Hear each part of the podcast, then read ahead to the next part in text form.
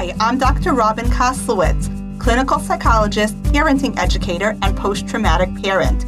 Welcome to the Post Traumatic Parenting Podcast, where we learn to provide our children with a healthy childhood, even if ours was anything but. Or maybe we had a wonderful childhood, but recent events in our lives have left us reeling. Let's face it, after 2020, we're all post traumatic parents now. Welcome. Today I'm talking to Dr. Moira Mikolajczak. She is a professor of emotion and health psychology at the University of Louvain in Belgium. Like us, she's a post traumatic parent. Professor Mikolajczak studies how emotional competence influences health. She's best known for her groundbreaking research on parental burnout with her collaborator Isabelle Roskam. They discovered that the same factors underlying occupational burnout can be mapped onto parenting with some crucial differences. This research gives a voice to something many parents know instinctively parenting can burn us out, and that can have serious implications for ourselves and for our kids. For a link to my many Psychology Today blog posts about Dr. Mikolajczak's disruptive research, see the show notes. Dr. Mikolajczak, welcome to the Post Traumatic Parenting Podcast. It's an honor to speak with you. I think my first question has to be what is parental burnout? I really like to know how a parent can know that they're experiencing parental burnout and how they know that it's different from depression. Like if a parent goes into a doctor and hears they're depressed, how do they know that it's not depression, but it's rather burnout? I'll first explain you the symptoms of parental burnout and then explain you uh, how it differs from depression. So basically, there are four main symptoms of parental burnout and they come in stages. So, of course, you don't fall into parental burnout yet, like you would fall into a, a hole. Uh, it's a process. So, the first symptom, which is also the first stage, is exhaustion. So, the parent feels overwhelmed by parenting. He feels completely exhausted, and the mere thought of what he or she has to do for or with his or her children is just too much. So, this exhaustion is both emotional and physical. Then, as a way to protect oneself and to save the little energy the parent has left, the parent will start to distance himself or herself from the children. So there will be this emotional distancing. The, the third phase, which is also the third symptom, is a loss of pleasure, a loss of fulfillment in parenting. Basically, the parent is just fed up with parenting he or she does not enjoy anymore being with his children. So typically, a mother in burnout will say, I love to go and see my children sleep at night because this is the only moment when I can still feel the love I have for my children. Because when I'm with them, I cannot feel that anymore. I just feel fed up with, with parenting with my children. And the last symptom results from the three first symptoms. It is the contrast that the parent feels between the parent he used to be and the parent he has become. So the, the parent basically does not recognize himself as a parent anymore. So that's the, the, the, four symptoms. And as you can see, these symptoms are profoundly anchored in the parenting domain. And that is essentially what makes it different from depression. A depressed parent will lose pleasure, will lose energy in all domains of life. A burned out parent will feel exhausted and will experience the loss of pleasure in the parenting domain specifically. Okay? So uh-huh. you can be in parental burnout and not in depression if you still feel enthusiastic at work if you still feel enthusiastic to go and see your friends or to to to do your your your hobby or whatever. So i imagine there's also a big moral component because parents are not supposed to be able to burn out right? Like it's supposed to be that parenting is so rewarding like intrinsically that we're supposed to be loving our children so much that somehow you know even their messes are enjoyable or endearing or cute or even when they're talking back or being difficult or when there's multiple demands from multiple children we're supposed to just enjoy it so much that when we feel a sense of burnout, there's probably a tremendous sense of shame. Exactly. Parents in burnout feel totally uh, both ashamed and lonely and guilty, ashamed, guilty, and lonely. And what you are talking about is precisely what makes parental burnout taboo. People don't um, dare to speak about it because, as you said, you are not supposed to feel that way. Your, your friends, your family would perfectly understand that you can feel totally fed up and exhausted by your work, but not mm-hmm. by your children, or at least I have the feeling that the COVID crisis has contributed to lift the veil uh, on parental burnout, but until a few weeks ago, it was still very taboo. Yes, I think that was one of my questions. Do you think the whole COVID crisis has made it more acceptable for people to admit that they feel burnout and for us to even talk about it? You know, I think the first article I wrote about your research was called The Burnout We Can't Talk About because of all of that shame around parental burnout. Do you think there's less shame now? Well, from my personal perception, yes, I feel, I really feel that the COVID crisis has contributed to lift the veil uh, on these uh, syndromes. And for some reason that I don't fully understand, suddenly it felt acceptable to say that one could be just fed up and sick and exhausted of one's children in, in Belgium and in France, it's a little bit different because um, my colleague Isabelle Roskam and I are living here. So the, there were already a lot of press articles uh, about parental burnout. But in the UK, the US, and the world more broadly, the number of articles about parental burnout has really exploded during the COVID crisis. So, as if suddenly it was more acceptable.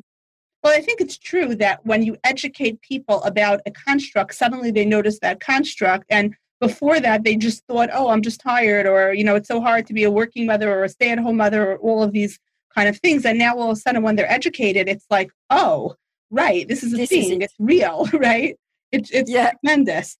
Now, my own research and my own interest is in post traumatic parenting, which is about how people who have had traumatic childhoods can give their children a normative childhood. So if you hear in that community, we have people who have very strong feelings about parenting. There's a lot of I am going to parent my children differently, like it becomes a mission, right? Like I'm going to parent my children differently than I was parented, or I'm going to make sure that my children have different experiences than I had. Do you think parents in the post traumatic community are more likely to be susceptible to burnout? Definitely. Definitely because of course there are no uh, as i told you uh, via email there, there is no specific study linking specifically um, post-traumatic parenting and parental burnout. But we know from clinical experiences that parents who have had a very difficult childhood want to offer their children a different experience. Basically they want to be the parent that, that they have not had and so these parents are usually what we are calling perfectionist parents. Right. So parenting perfectionism is perfectionism that is specific to the parenting domain. Basically, you want to be the perfect parent. And if you have had a very difficult childhood experience with your children, you will want to be that perfect parent. And uh, parenting perfectionism has a very strong link with parental burnout. This has already been demonstrated in three independent studies. So it is clearly a recognized or acknowledged vulnerability factor for parental burnout. Yeah. Do you think there are specific parenting styles that can lead to burnout more? Because, you know, there are parents who try to do things like, I'm thinking of like the extremes of attachment parenting where they don't want to separate from their child for a second, or there are certain like parenting domains where people feel like they, they need to have their children you know fluent in three languages or they have to make sure their children are getting like a wealth of extracurricular experiences or things like that. Do you think those parents who are trying almost to use an external vision for their parenting can burn out faster because of perfectionism? Like is there a link or conceptually is there a link? Yeah, I think that there are many routes through which parenting perfectionism can increase parental burnout of course, the, the extracurricular activities uh, route or the, the, the, standards that one uh, parent may um, have for one's children education. For instance, if my parents uh, have neglected me, have not provided me with any good education opportunity, I might strive to provide my children with the best education, not only at school, but also, as you said, in other uh, domains like music or sport or whatever. And so I might run from one extracurricular activity to the other and exhaust myself in this process. But things can also be subtler, I would say. if my parents have neglected me by not being attentive to my needs, and then the parent may strive to be at all times attuned to one's children's needs and totally forget oneself you know always put your children before you your children's needs before yours. And so basically it's like um, being a parent is like a sacrifice. And so this might also be a route for parental burnout because research shows that uh, parents who do not preserve time for themselves so who do not preserve time for leisure or for the couple or for I don't know, things that replenish your resources as a parent are also much more likely to burn out. So parenting perfectionism can lead to parental burnout through various ways, I think, and these are not mutually uh, exclusive. I yeah, it makes a lot of sense. I agree, and I feel like there's this idea. Um, I remember once hearing a lecture on parenting where the lecturer said, and I don't think it was anybody professional, but she said, what did you do to make a mother for your children today? Like that was her question to the women in the class, meaning, in what way did you engage in some sort of a self care activity that replenished your joy that wasn't like directly caring for your children? Like if you painted, then you were making a mother for your child. And I remember listening to that and thinking, you know, self care is child care. Like people think like, oh, I'm taking time away from childcare to engage in self care. And what this lecturer was saying was, by engaging in self-care you are actually caring for your children. Like if you you know and everyone she went around the room and everyone said things and a lot of women didn't have something to say but you know even if it was like i sat on my porch and i drank a cup of coffee and i enjoyed the flowers that's what you did to make a mother for your children today. And it was such a it was such an interesting reframe for me to hear it because i don't think it's ever been stated that way. Like you need to make a mother you know and this was her you know way of reminding everyone in the class making a mother is just as important as caring for the children. Exactly. And this is exactly the this uh, the metaphor of the plane. You know when there is a lack of oxygen you have to put the oxygen mask on yourself first and then only on the child. Yeah and many parents forget about that. They just feel guilty when they are doing something else something for themselves. But even more than what you said, I would say that it's not only desirable, it's totally crucial because our research shows that parental burnout leads to child neglect and to uh, violence against children.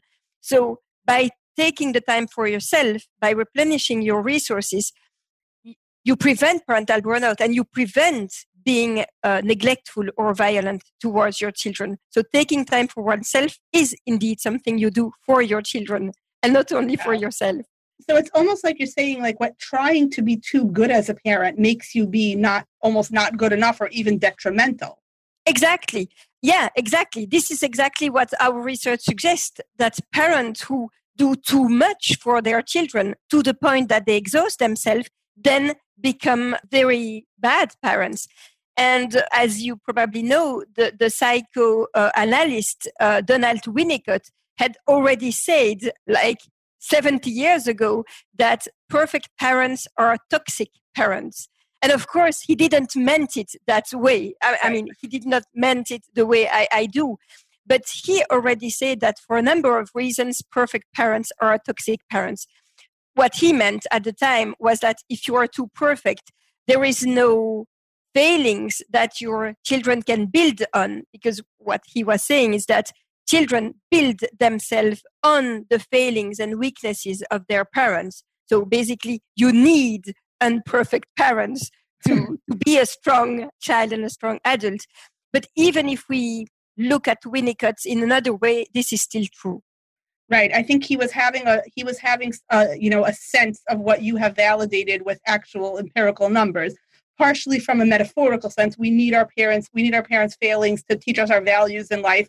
This is how I want to be just like them. This is how I want to be different from them. But also from an empirical standpoint, he probably did see, you know, mothers who were overly involved in their children. He saw negative outcomes, probably both from the burned out mother and also for the child. So he, he was noticing something clinical. I'm curious, what are like the new exciting developments in your field? Like if you had an unlimited research budget, where would you go with this? That's a very difficult question because there are so many things that I want to to yeah to dig into one thing would clearly be to continue the research that we have started on the biological correlates of parental burnout so one of our newest papers shows that that you can trace back the level of stress of a parent by taking a strand of hair here at the posterior vertex of the scalp and so you can you can go back up to three months um, in the past and so we've shown that burned out parents have a level, uh, their level of cortisol, of hair cortisol, is twice as high as uh, demographically matched control parents. And this level is even higher than patients suffering from chronic severe pain. So wow. this gives you a sense of the intense suffering that uh, burned out parents are trapped into. Can you imagine a level of cortisol that is higher than patients suffering from severe chronic pain.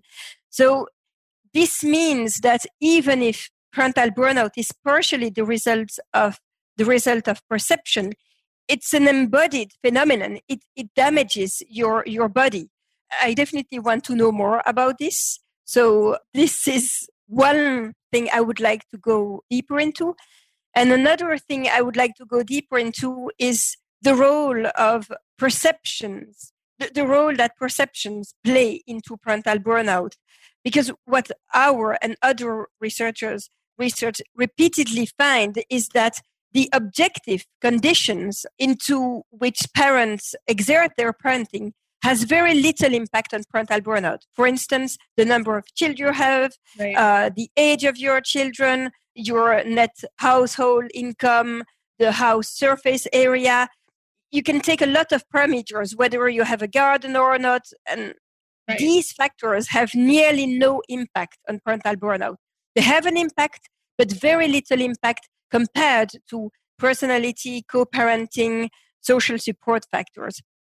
And so basically the factors that you can objectify have nearly no impact and all other factors have an impact. So it, it suggests that there is something, some perceptive factors in the middle that buffer or moderate the impact of the parent circumstances on parental burnout. And I definitely want to know more about that. So it's all about making meaning of it and not so much, it's, it's almost like it's not what happens to you, like the external aspects of your life, but what you make of it in terms of like it's not how many kids you have, whether or not you had twins, whether your children are, you know, a certain amount of children under a certain age. It's not that's not the issue here. The issue here is, you know, whether you're married to a surgeon or, you know, or whether you don't have a co-parent at all. It's more about what you make of those circumstances and the relationship with your co-parent, right? Not necessarily Exactly. Wow. It's exactly that. You know what else I'm thinking of when you're saying about the hair cortisol? If, if the analogy would be, um, you know, the kind of pain you're in at like the end stages of labor so that means that that people with parental burnout are walking around in the kind of psychological pain that the physical pain of labor would be. You know, we're in labor for a while, then we have the baby, then we recover. We expect that like I don't know, the first month after childbirth, we're going to be physically weak and you know all of those kinds of things. And here, and it's from a psychological level, like from like a neurobiological level, you're in that kind of pain psychologically and walking around and expected to cope because your baby's six years old, not a newborn. You know, that's yeah that's horrible like walking around in that level of you know just exhaustion. And i mean i remember my early years parenting and definitely especially i did have very small children um, very close in age. And i remember having that that sensation of just like being in a fog all the time. But i was lucky that i did have a lot of social support and i did have a very fulfilling career which i think helped. And i had a lot of so I was also very lucky that I had a mother who was willing to watch my children when I went to school. So a lot of those, you know, a lot of those feelings of like leaving my children with a caregiver were lessened for me. But I just remember walking, I had four children under the age of four. I remember just walking. Oh my God. I actually remember um, when I was in graduate school, I attended, and these things are very cultural, right? So I attended a, I attended a lecture on parenting stress, and the lecturer was talking about a woman who's um, you know her husband's a truck driver so she travels he travels a lot and she has like three children under the age of 10 and um, you know what level of stress do you think and she's coping with them alone what level of stress do you think this mother is under? And i and what does this sound like to you? And i remember just raising my hand just because i wanted to point out this is cultural and saying sounds like a vacation. Like i had four children before and i was a full-time graduate student at nyu so like you know but it but it was a fog and realizing that wait it's exhausting. It's meant to be exhausting. It's okay. It won't be this exhausting forever was very helpful for me. I think being in my own therapy was very helpful for me right? Like knowing the things you need to do to make a mother for your children is so helpful. But when you don't know that and you think and you have a lot of shoulds about parenting and you think like but i should just love it so much that it should replenish me on its own and i should be like i don't know overjoyed to wake up to a screaming baby at two in the morning yeah that's that's gonna that's a big load for a parent to hold on to. I come from a clinical world where like i hear mothers talk all the time and i and i hear their stories and i help them both parent but also accept themselves as parents. And it's very very difficult when you have all these shoulds and these shoulds and these shoulds. Exactly. It's it's yeah parent put so much burden on themselves. But this is also very cultural because we have just finished the data collection of a huge worldwide study on parental burnout with 40 countries involved, scattered on all the planets, basically. Right. And what we find is that parental burnout is a very Occidental uh, disorder. So, in countries like Occidental Europe, the US, the UK, there is between 5 and 10% of parents that are in parental burnout when as we speak. So this is the point prevalence.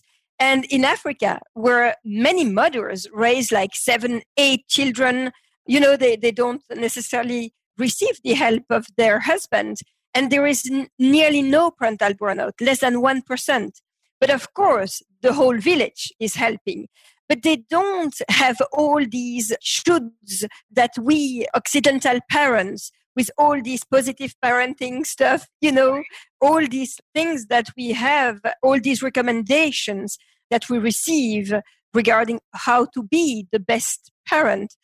The culture put pressure on parents and who in turn put pressure on themselves. Right right? It's toxic positivity, right? All that stuff about how you can mold your child's future and your relationship with your child is the most important thing. Those things are true, but like too much of anything is toxic, right? Exactly. And like, it's just it's just so unsafe for parents to have that pressure on themselves that it has to be this way and that you know that you and that sense that you're always failing your children because i think social media a lot of times contributes to it because there's always better that we could be doing in any domain. Like you serve your kids a balanced meal, your friend serves, you know, organic eggs that she raised the chickens herself. You know what I mean? Like, always go up. Your kid takes, you know, you know, swimming lessons, and your friend's kid takes ballet and introductory French and Chinese. You know, it just there's never there's never i can i can do if i was competitive i can do better. And i think comp- competition in parenting is another big problem. But if i'm competitive i can compete with any one person's best. And i can say okay she does that i can do that better. But i can't compete with a hundred different people's best exactly. Exactly. This is so true. And that i think is the worst. And i think there is that competitiveness. And sometimes there's that like you know that that sharenting that happens like on on instagram and facebook and places like that where like people are showing off that gorgeous lunchbox they made their kids but you can't make the gorgeous lunchbox for the kids and the gorgeous braids for your kid and the 15 extracurriculars and have the perfectly organized home and you know and then you know i don't know take care of yourself as well you know all before 7 a.m like it just it can't happen. You, you got to pick one or the other. And if you do all those things are you leaving time to be spontaneous and joyful with your kids?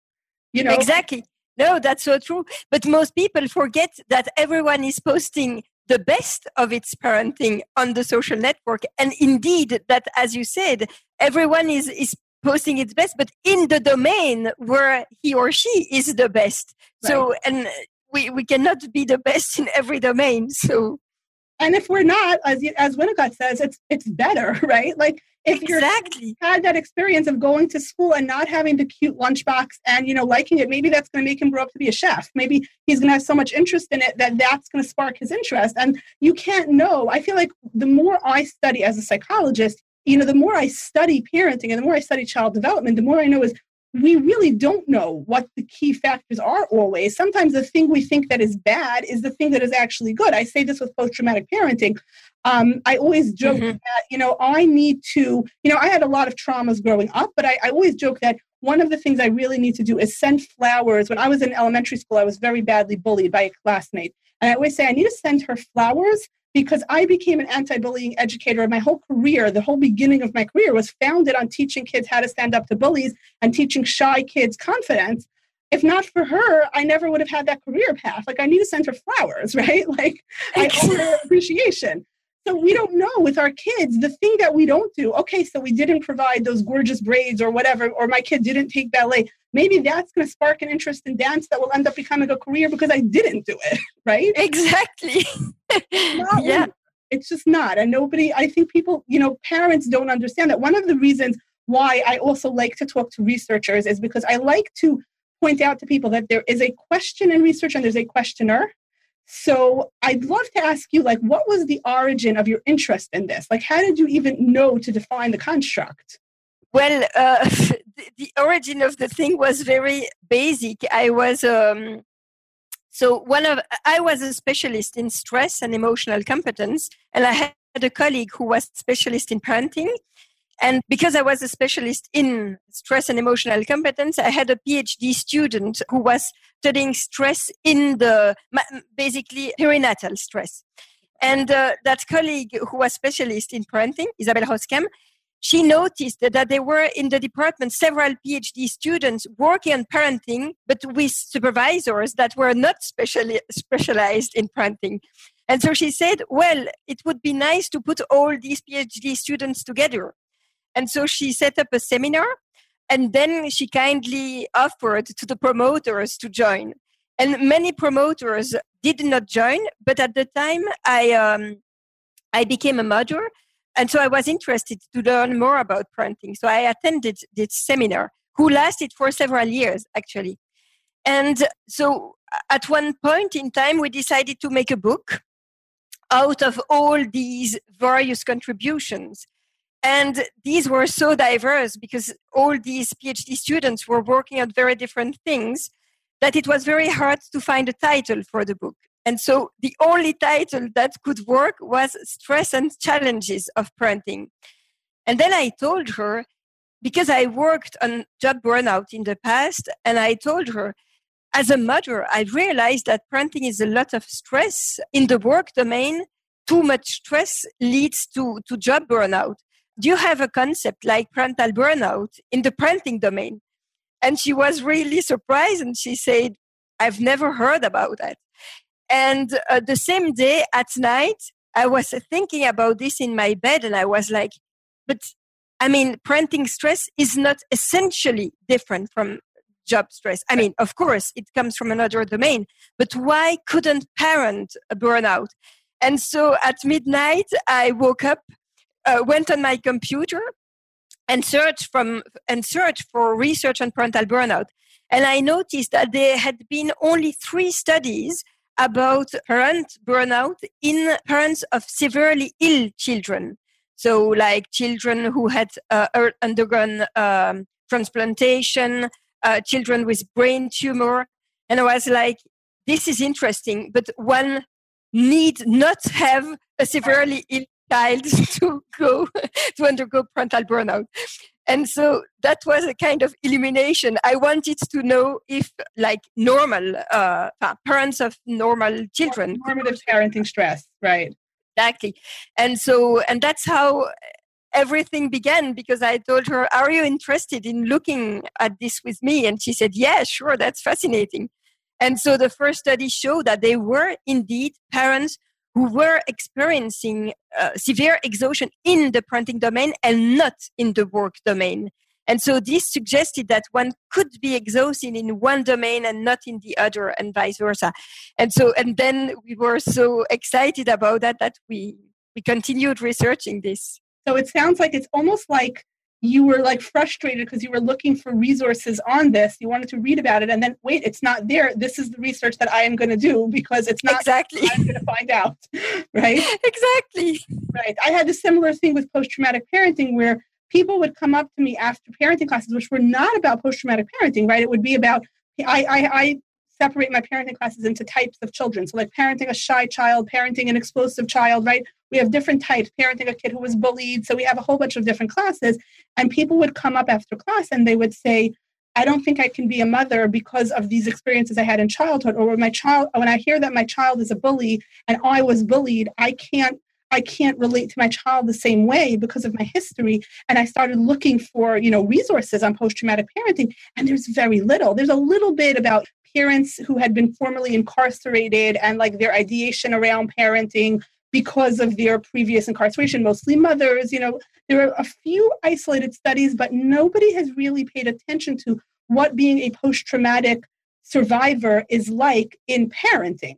Um, so that was where I started like, okay, I'm going to do this research. I'm going to start this. I'm going to like develop a, a community of parents who have experiences because the literature just wasn't there. And I think for parents, it's important to know, especially for post traumatic parents, it's important to know that anything we say we know from the research, right? Like people will sometimes post on Instagram, like, Research shows if you don't play with your children a certain amount of minutes a day, then it's detrimental for their outcome. Sure, that there's research that might show that, and we might statistically be able to demonstrate that.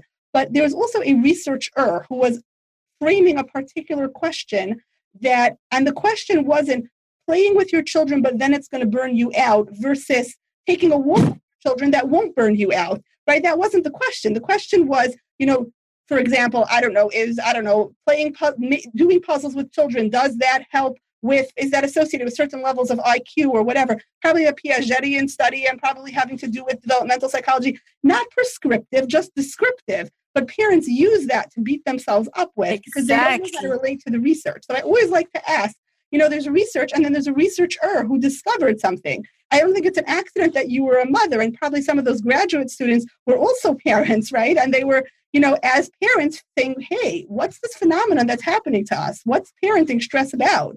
They wanted to know because it was their very own question as parents and as researchers. They said, well, we have the tools to find out. Exactly. I just find that so interesting that people don't know how to relate to research that way. Research is just a researcher asking a question and then answering their own specific question, not generalized truths about the universe. Exactly, that's so true.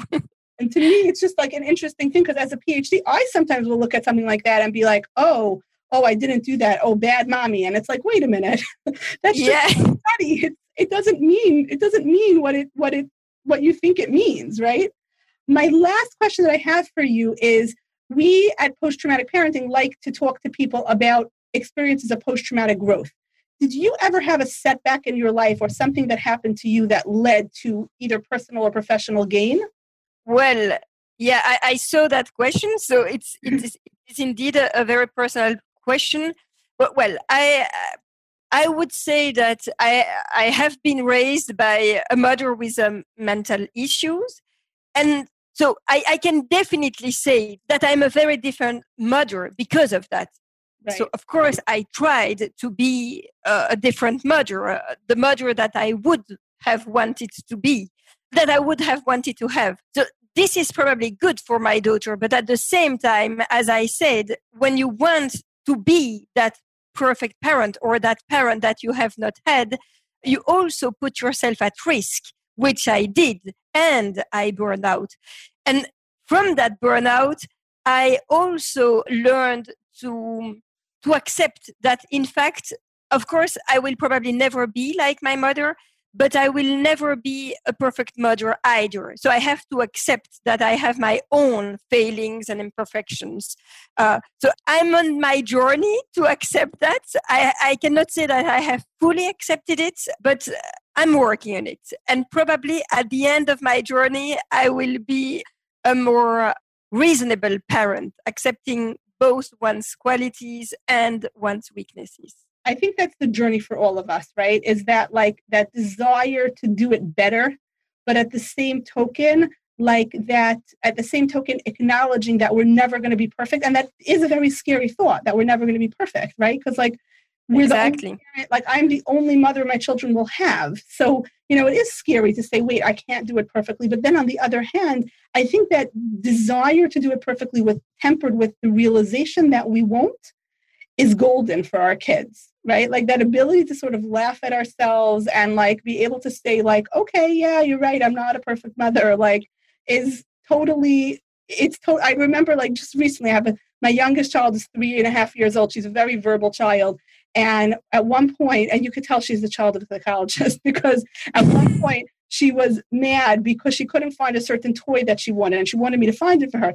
And totally copying her older teenage sister, she looks at the shelf and she can't find her toy and she says to me, This house is dysfunctional.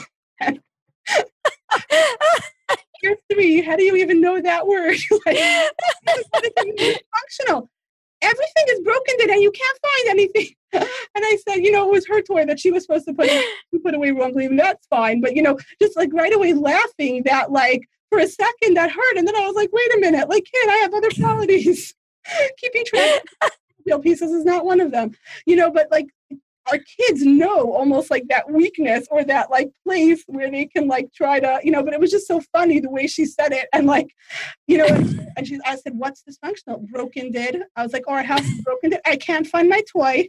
Like no i'm not your servant. i'm not going to look for your toy. You're going to have to you know put your toys away if you want to be able to find them the next day. But that feeling of like she's right. I should have cleaned the toys up better like automatically happened you know?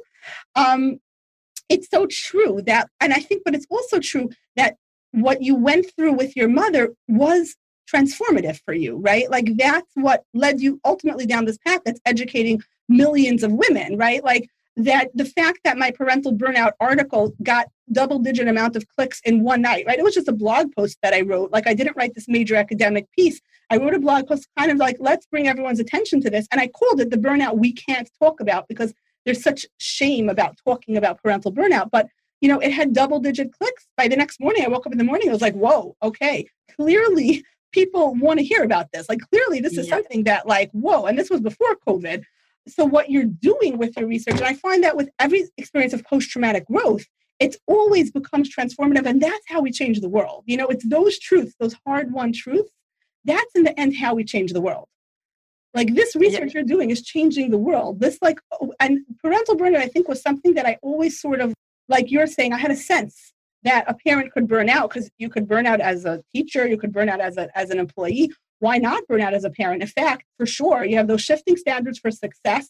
You never quite know if you're meeting criteria. You have, you know, so to speak, a boss who's always changing his, you know, demands on you if you want to burn your employees out, that's how you do it. Like think exactly. about parenting a teenager, right? It's like shifting standards for success, always different demands, is always the new thing. Even when you do it right, it's like, oh mommy, you don't get it, right? Like there's always like, yeah, it's for burner. It has to be.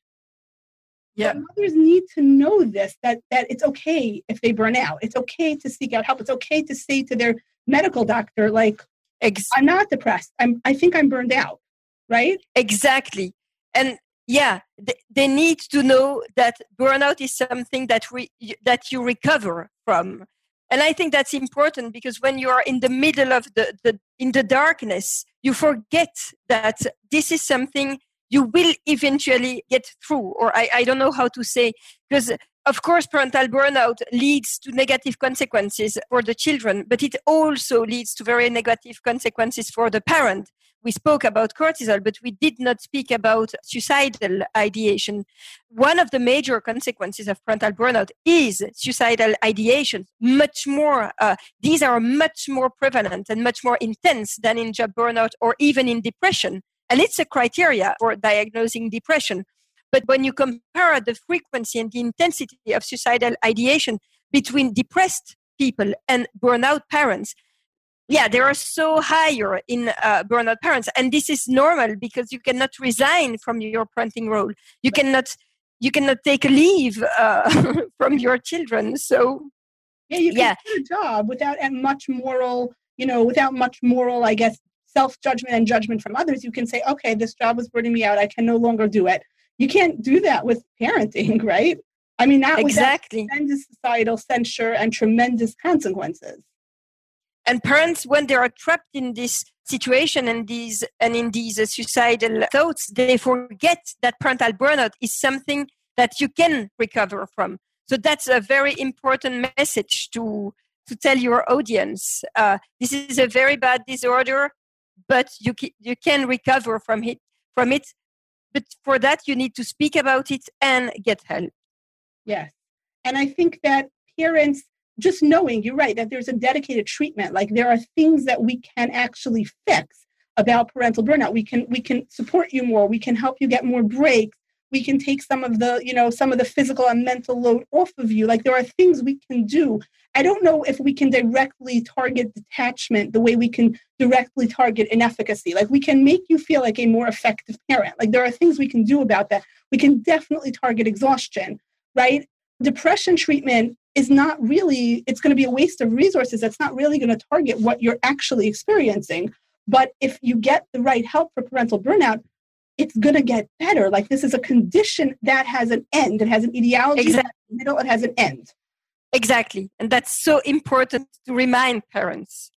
Right, that it's not global. You're not just a bad mother. You're not just a bad father. You're not just a terrible person. You are somebody experiencing an actual condition, and that condition can be cured. I think it takes exactly from the moral domain entirely. Exactly which is such yeah. a huge contribution because I think I think it was never known. It's kind of like I remember reading a book about um, adult ADHD, and the title was "You mean I'm not lazy, crazy, or stupid?" Right? When you think of yourself as lazy, crazy, and stupid, then okay, then you're just there's moral judgments, right? When it's like, no, you have a condition known as ADHD. There's a treatment. There's an etiology. There's something you can do. There's something you can. There's an end. There's a there's a way through it. There's better and worse. Exactly it's a whole different feeling. Like I'm a bad mother because I feel burned out for my kids is very different than I have a condition known as parental burnout. It can be treated. And it says nothing about my worth as a parent or as a person. Yeah, exactly. It's so true. Thank you for putting the right words in, into my mouth. I apologize for my terrible English. Oh my God. So frustrating to have this output problem. Your English is so much better than my French five years of French, and I can probably just about say, "Do you want to buy an ostrich egg or something?" I really yep. appreciated it. Thank you so much. And um, you know, I'll definitely send you the links to the podcast episode and the. You know, I'll probably write it up on the blog because I see there's so much interest from everybody that I'm going to keep writing about parental burnout. Great, super. Thank you so much. Thank Have a nice day. I'm here on social media to be descriptive, not prescriptive. I'm here to educate, inform, and hopefully entertain, but never to treat. If listening to this podcast helps you realize that you need therapy, I am all for that. But podcasts aren't therapy. Please reach out to a mental health professional licensed in your jurisdiction. You'll be glad you did. Wish Post Traumatic Parenting was a talk show, not a podcast? You have a question for me or for my guests? Great news! You can ask those questions by following me on Instagram. My handle is at Dr. Kozlowitz Psychology. It's also in the show notes. I love it when people reach out, DM, or post a question. Who knows, your question might spark an entire episode. Come join our community. We get it. We're post traumatic parents too. Can't wait to hear from you.